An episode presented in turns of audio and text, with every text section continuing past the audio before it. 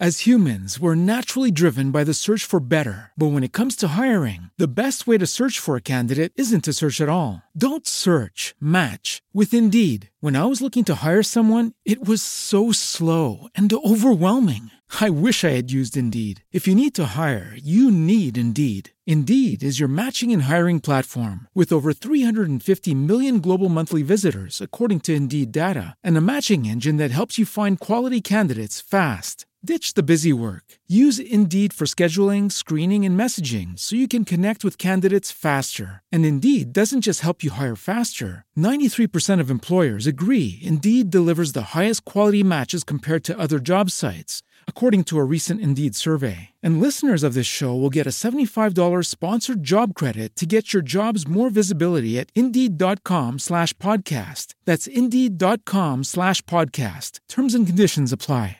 Judy was boring. Hello. Then Judy discovered Chumba Casino dot com. It's my little escape. Now Judy's the life of the party. Oh, baby, mama's bringing home the bacon. Whoa, take it easy, Judy. The Chumba life is for everybody. So go to Chumba Casino dot com and play over one hundred casino-style games. Join today and play for free for your chance to redeem some serious prizes.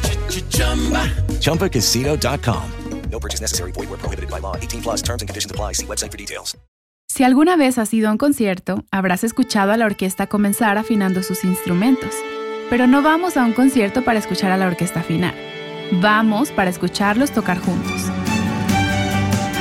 Esos instrumentos que cuando empiezan a tocar juntos hacen un sonido tan hermoso. Cuando solo están afinando y cada uno está tocando lo suyo, se escucha un sonido horrible y te dan ganas de poner tus manos sobre tus oídos. Pablo dice que así luce una familia, así luce una iglesia. Si estamos diciendo la verdad, pero no tenemos amor. Somos como un montón de instrumentos haciendo un gran ruido. Estás escuchando Aviva Nuestros Corazones con Nancy DeMoss Wolgemuth en la voz de Patricia de Saladillo. Hoy es catorce de febrero de dos mil veintitrés.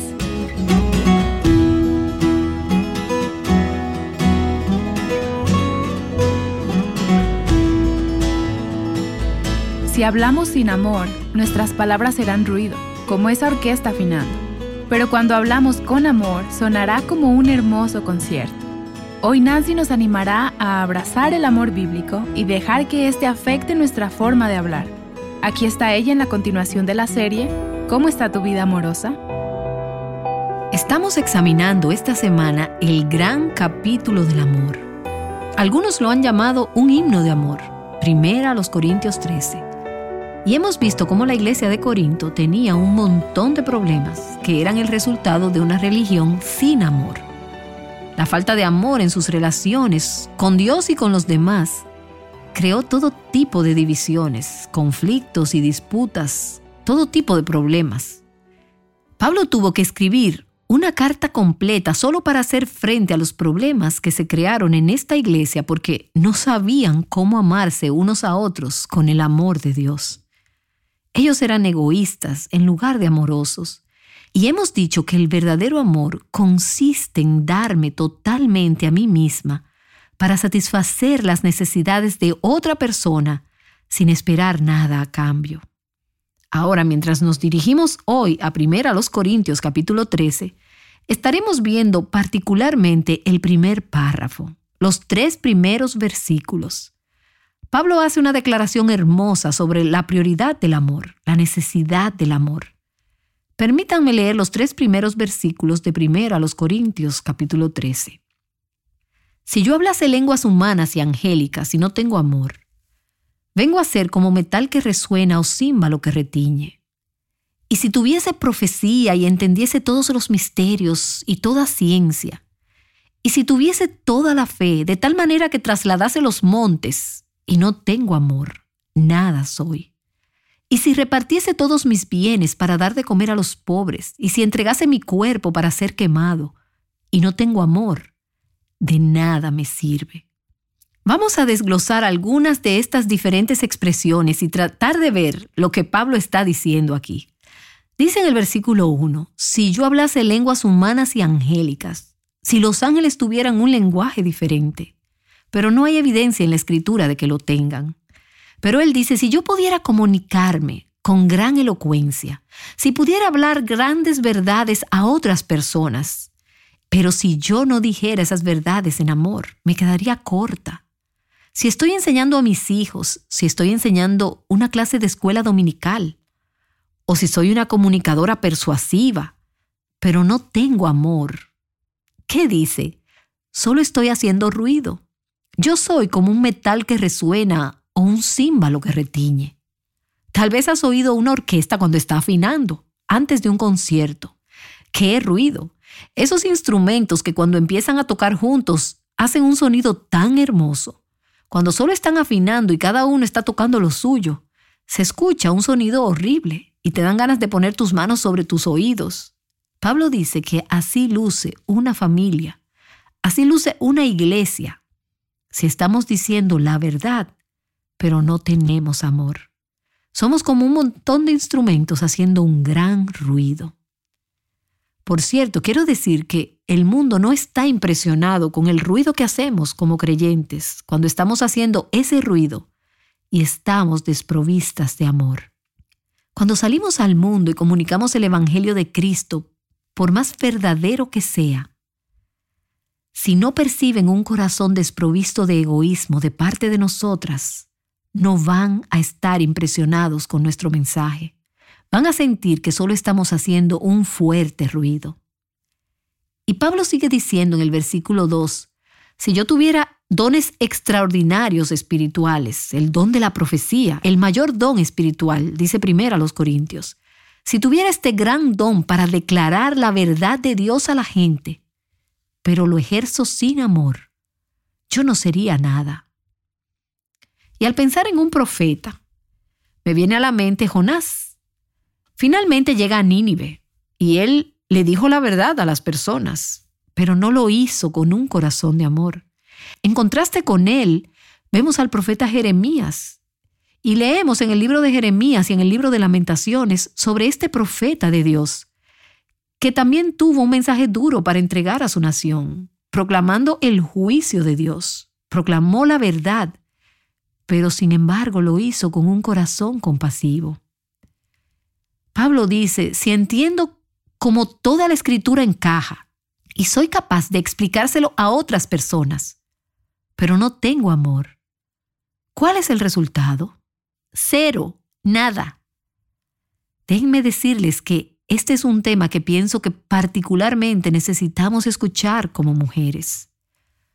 Muchas de nosotras tenemos la oportunidad de participar en estudios bíblicos y en clases. Tenemos oportunidades de ir a estudiar la palabra. Hay algunos programas muy buenos disponibles para estudiar la Biblia, en particular para las mujeres de hoy en día. Y este es uno de los peligros. Pablo dijo también en la primera carta a los Corintios que si solo tenemos conocimiento, pero sin amor, ¿qué causa esto en nosotras? Nos hace arrogantes y nos convierte en personas con las cuales es difícil convivir. He oído a pastores y a sus esposas expresar de diferentes maneras lo difícil que resulta para ellos dirigir a las mujeres de su iglesia o aún a sus esposas, a pesar de que las mujeres decimos que queremos que los hombres sean líderes espirituales.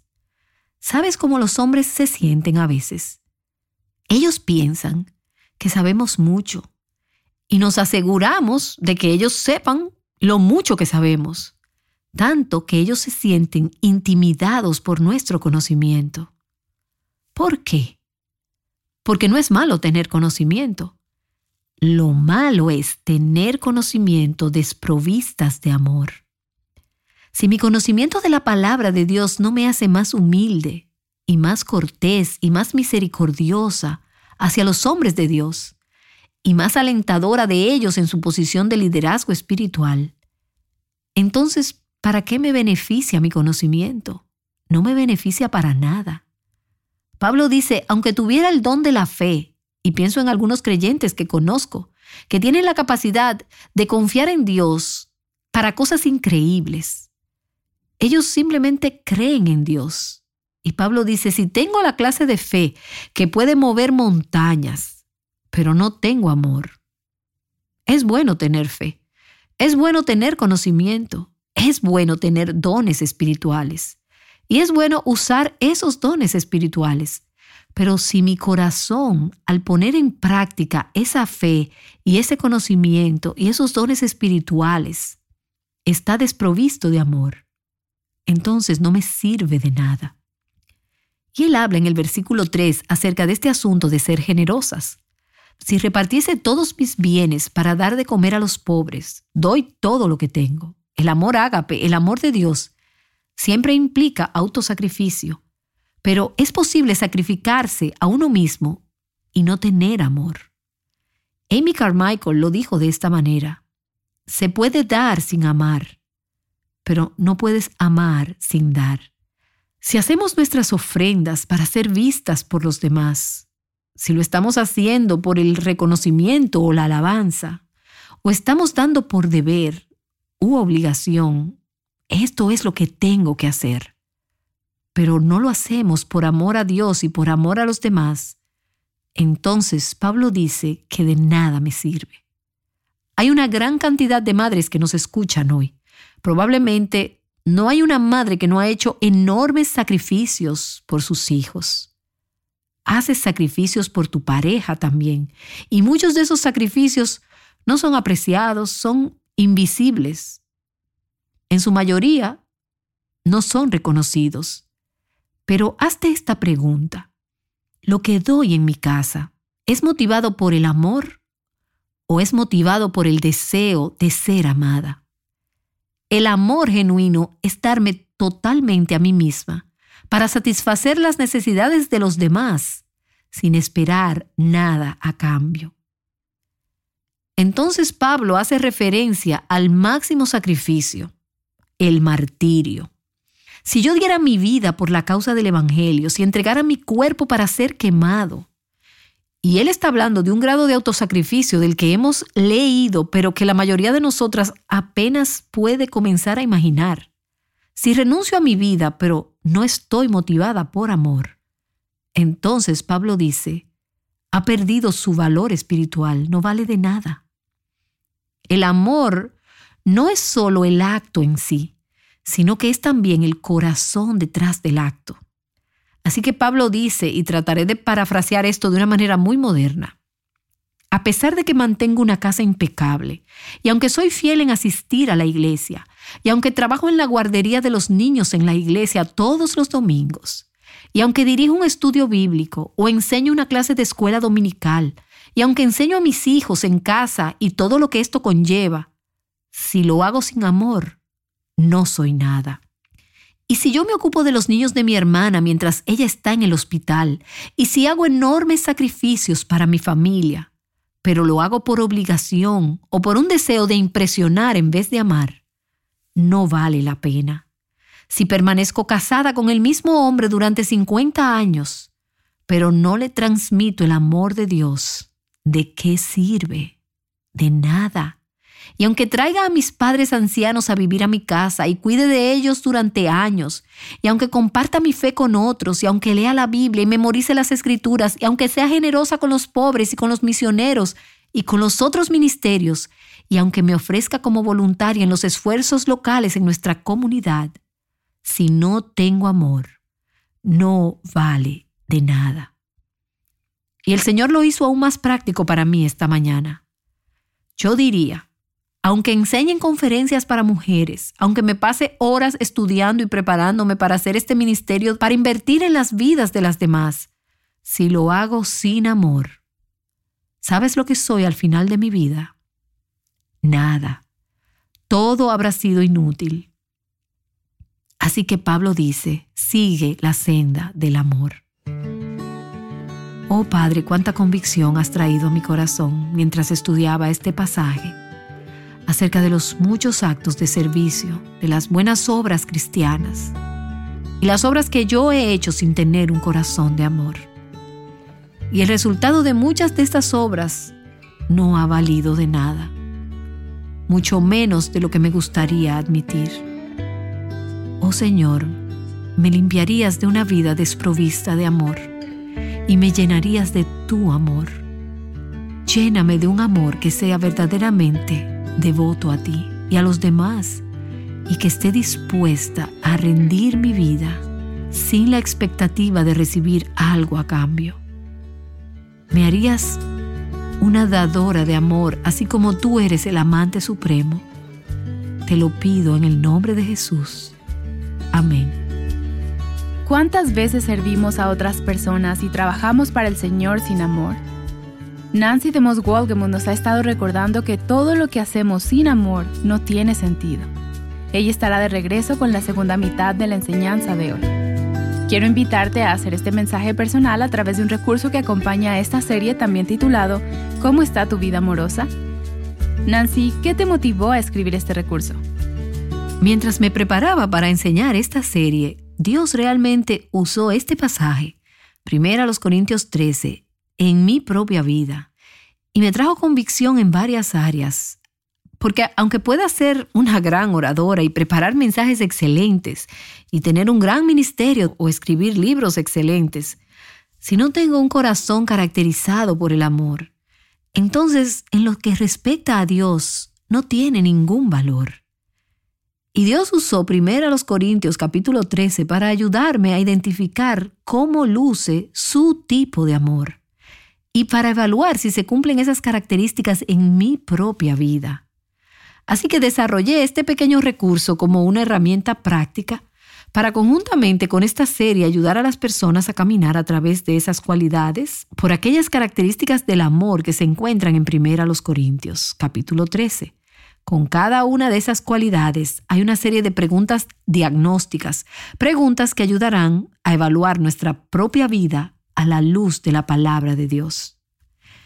Me parece que una herramienta como esta nos ayuda a pasar de ser simples oidoras de la palabra a realmente convertirnos en hacedoras de la palabra, porque nos ayuda a aprender a amar como Dios quiere. Obtén este recurso visitándonos en aviva nuestros corazones punto com. Encontrarás un enlace a este en la transcripción del episodio de hoy. Lo puedes descargar como un P D F y tenerlo a la mano en la medida en la que nos escuchas a lo largo de esta serie. Ahora Nancy regresará con la segunda parte de la enseñanza de hoy. Desde el siglo quince, cuando se comenzaron a usar los anillos de diamante por primera vez en las bodas de los reyes y de las reinas, los diamantes han sido considerados un símbolo de amor eterno. He oído que hay cuatro factores que se supone que uno debe tener en cuenta cuando está comprando un diamante. Primero que todo está el corte. Son cuatro las características: el corte, el color, la claridad y los quilates. En cuanto al corte, cuando un diamante se corta bien, esto permite que mayor luz sea reflejada hacia la parte superior del diamante. Me han dicho que el corte es un arte y se necesitan muchos años de experiencia para llegar a ser realmente un buen cortador de diamantes. Luego está el asunto del color. El color interfiere con la manera como el diamante refleja la luz, por lo que mientras menos color tenga el diamante, más valioso se considera. Luego la claridad. Para determinar la claridad de un diamante, buscan defectos diminutos que están dentro del diamante. Tienen que tomar una lupa y magnificar ese diamante diez veces su proporción normal para saber si tiene esos defectos o para saber dónde están los defectos en el diamante. Y entonces finalmente los quilates. Todas sabemos acerca de los quilates en los diamantes, esto es el tamaño del diamante. Los diamantes se han convertido en una metáfora para el amor. Los diamantes, como el amor, solo se perfeccionan con el tiempo. Se requiere mucho cuidado, atención y paciencia para crear una joya valiosa y brillante. Y hemos venido viendo el capítulo del amor, el himno al amor, primera a los Corintios capítulo trece. Y vimos anteriormente la absoluta necesidad del amor. No de un amor que dice, ¿qué hay en esto para mí?, sino un amor que dice, ¿en qué puedo servirte? Hemos visto que el apóstol Pablo dice, si tengo todos los dones espirituales y si estoy involucrado en muchas actividades espirituales y si conozco todo sobre las grandes verdades teológicas, pero no tengo amor, todo es inútil, no sirve de nada. Ahora, comenzando en el versículo cuatro del capítulo trece, Pablo va a hablar acerca de las características de ese amor. El amor es algo esplendoroso, solía decir una canción, y supongo que podría ser el título de este párrafo. El amor es algo esplendoroso. Pablo habla acerca de quince características diferentes del amor. Siete de ellas son negativas. El amor no, o el amor no es. Y ocho de ellas son características positivas. Así es como luce el amor. Esto es lo que el amor hace. Así como un diamante tiene muchas facetas, Pablo pone el diamante del amor contra la luz. Él nos invita a acercar nuestra vida a la luz para dejar que el maestro joyero, el maestro cortador, mire nuestras vidas y ponga nuestras vidas bajo una lupa. Yo no sé ustedes, pero a mí no me gusta cuando hay fallas en mi vida. No quiero que nadie las vea. No quiero magnificar esos defectos, pero hace falta colocar la lupa de la palabra de Dios sobre nuestras vidas para decir, bien, ¿cuáles son las fallas? ¿Cuáles son los defectos de tu vida amorosa? Así es como Dios ha venido usando este texto en mi vida en las semanas recientes. Y me entusiasma compartir contigo algo de lo que el Señor me ha estado diciendo a través de estas muchas esplendorosas características del amor. Vamos a ver, mientras leemos estas características, que el amor es algo que es muy activo, no es pasivo. Estos son verbos activos. Por ejemplo, el amor no solo se siente paciente, sino que Pablo enfatiza que el amor practica Practica la paciencia, activamente y agresivamente. Pablo está diciendo que el amor no solo incluye sentimientos de bondad, sino que el amor, de hecho, lleva a cabo actos bondadosos. Al leer este pasaje y al leer estas características, vamos a ver que Pablo está pintando una imagen. Es una imagen del amor. Y eso es evidente en el pasaje. Pero ¿sabes qué más? La imagen que Pablo está pintando es una imagen de Jesús. Es como si Jesús estuviera sentado allí mientras se pinta este retrato del amor. Y vemos estas características que lo describen. Si queremos tener este tipo de amor, debemos dejar que Jesús llene nuestras vidas. Tenemos que estar dispuestas a ser vaciadas de nosotras mismas, porque de manera natural, cada una de nosotras nace egoísta, pero cuando Jesús entra y llena nuestros corazones con su amor, entonces nos encontramos con que somos capaces de amar de esa misma manera, altruista, sacrificial y servicial como Él amaba. Y permítanme leer este párrafo contenido en los versículos cuatro al siete. Y quiero animarte a lo largo de los próximos días mientras desarrollamos esta serie a que consideres memorizar estos versículos. Primera a los Corintios, capítulo trece, de los versículos cuatro al siete. Y un reto práctico sería que tomes todo este capítulo y lo leas en voz alta todos los días durante treinta días, pidiéndole a Dios que tome este pasaje y lo haga pasar de nuestras cabezas a nuestros corazones y a nuestras vidas. Permítanme leer los versículos del cuatro al siete. El amor es paciente, es bondadoso. El amor no es envidioso, ni jactancioso, ni orgulloso. No se comporta con rudeza, no es egoísta, no se enoja fácilmente, no guarda rencor. El amor no se deleita en la maldad, sino que se regocija con la verdad. Todo lo disculpa, todo lo cree, todo lo espera, todo lo soporta. ¿Cómo está tu vida amorosa?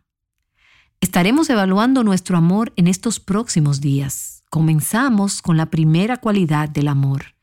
El amor es paciente. El amor es sufrido, dicen algunas de sus traducciones. Eso es en realidad una buena traducción porque el amor requiere sufrir. A veces requiere sufrimiento no solo en el corto plazo, sino durante mucho tiempo. Y esta clase de paciencia, este sufrimiento, habla de una capacidad para ser ofendida sin tomar represalias, incluso cuando está en tu poder hacerlo. Esta clase de paciencia habla de ser sufrida con la gente que realmente prueba tu paciencia, las personas que te sacan de quicio. te viene a la mente alguien, esta clase de paciencia es lo opuesto a la ira. Una persona que ama es lenta en enojarse. Se niega a devolver mal por mal y no hay represalias. Es un tipo de amor que está dispuesto a que se aprovechen de él. Es un amor que se preocupa más por el bienestar de los demás que por la forma en que ellos afectan mi vida. Si quieres tener el amor de Dios y si oras por el amor de Dios, espera que Dios probablemente ponga algunas personas en tu vida que son muy difíciles de amar. Pero el verdadero amor, ese amor que persevera en el tiempo y en el sufrimiento y que no pierde la calma, que no se aira, no se detiene a pensar cómo los demás lo afectan. Más bien piensa, ¿cómo puedo realmente ayudar a esa persona y comprometerme con sus mejores intereses? Ese tipo de amor sufrido no se logra a puras fuerzas. No implica solo perseverar, aunque incluye perseverancia. Es activo, agresivo, paciente en el sufrimiento. Es un amor que se invierte en las vidas mismas de aquellos que más le han herido. Y algunas de nosotras nos incomodamos un poco cuando leemos algunos pasajes del Antiguo Testamento en particular, cuando vemos a Dios acabando con todo un grupo de personas que ha pecado y pensamos, oh, eso me luce como un juicio demasiado severo. Lo que más me asombra es el hecho de que hay tantos grupos de personas que Dios nunca elimina. Me asombra que Dios no me haya destruido a mí, porque cada uno de nosotros merece la ira y el juicio de Dios.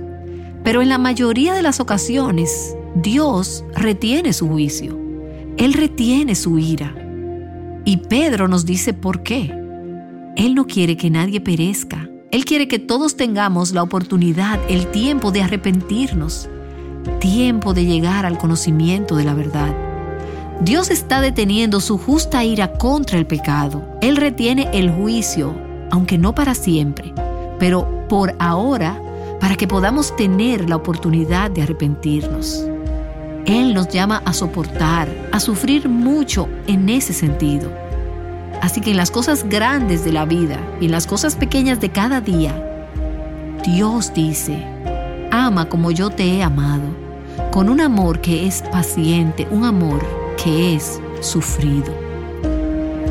¿Tienes tú esa clase de amor? ¿Cómo respondes cuando la gente te molesta? ¿Cómo respondes cuando alguien se te atraviesa en el tráfico? ¿Cómo respondes cuando la gente es irracional o injusta? ¿Tienes tú un amor paciente? ¿Estás dispuesta a que se aprovechen de ti?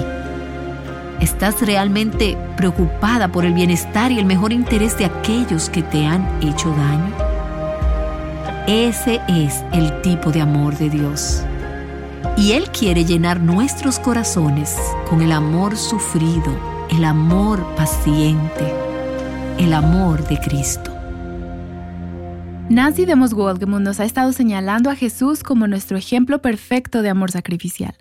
Queremos ayudarte a crecer en el amor de Cristo y si estás casada, tenemos un recurso especial para ayudarte a hacerlo. Se titula El reto de treinta días para animar a tu esposo. Y este folleto es una herramienta para ayudarte a amar a tu esposo con propósito y fortalecer tu matrimonio. Miles de mujeres han tomado este reto y lo han encontrado verdaderamente transformador. Encuentra el acceso a este en la transcripción del episodio en aviva nuestros corazones punto com. Ahora, déjame preguntarte, ¿qué harías si estuvieras en la situación de esta mujer? He estado casada por cincuenta y cinco años y mi esposo realmente nunca ha llenado mis necesidades. Cuando tenía veinte años de casada, muchas personas me recomendaban que me divorciara y yo contestaba, esa no es la voluntad de Dios. Escucha más de esta historia y aprende cómo amar cuando es difícil. Mañana, aquí en Aviva Nuestros Corazones. Ahora Nancy nos acompaña para cerrar en oración. Padre, te doy gracias por el increíble amor que nos has mostrado en Jesucristo. Tú eres la medida del amor. En nuestros corazones sabemos que no podemos amar si estamos apartadas de ti. Así que te pido, Señor, que nos vacíes de nosotras mismas y que nos llenes del Espíritu de Cristo, quien es amor. En su nombre te lo pido. Amén.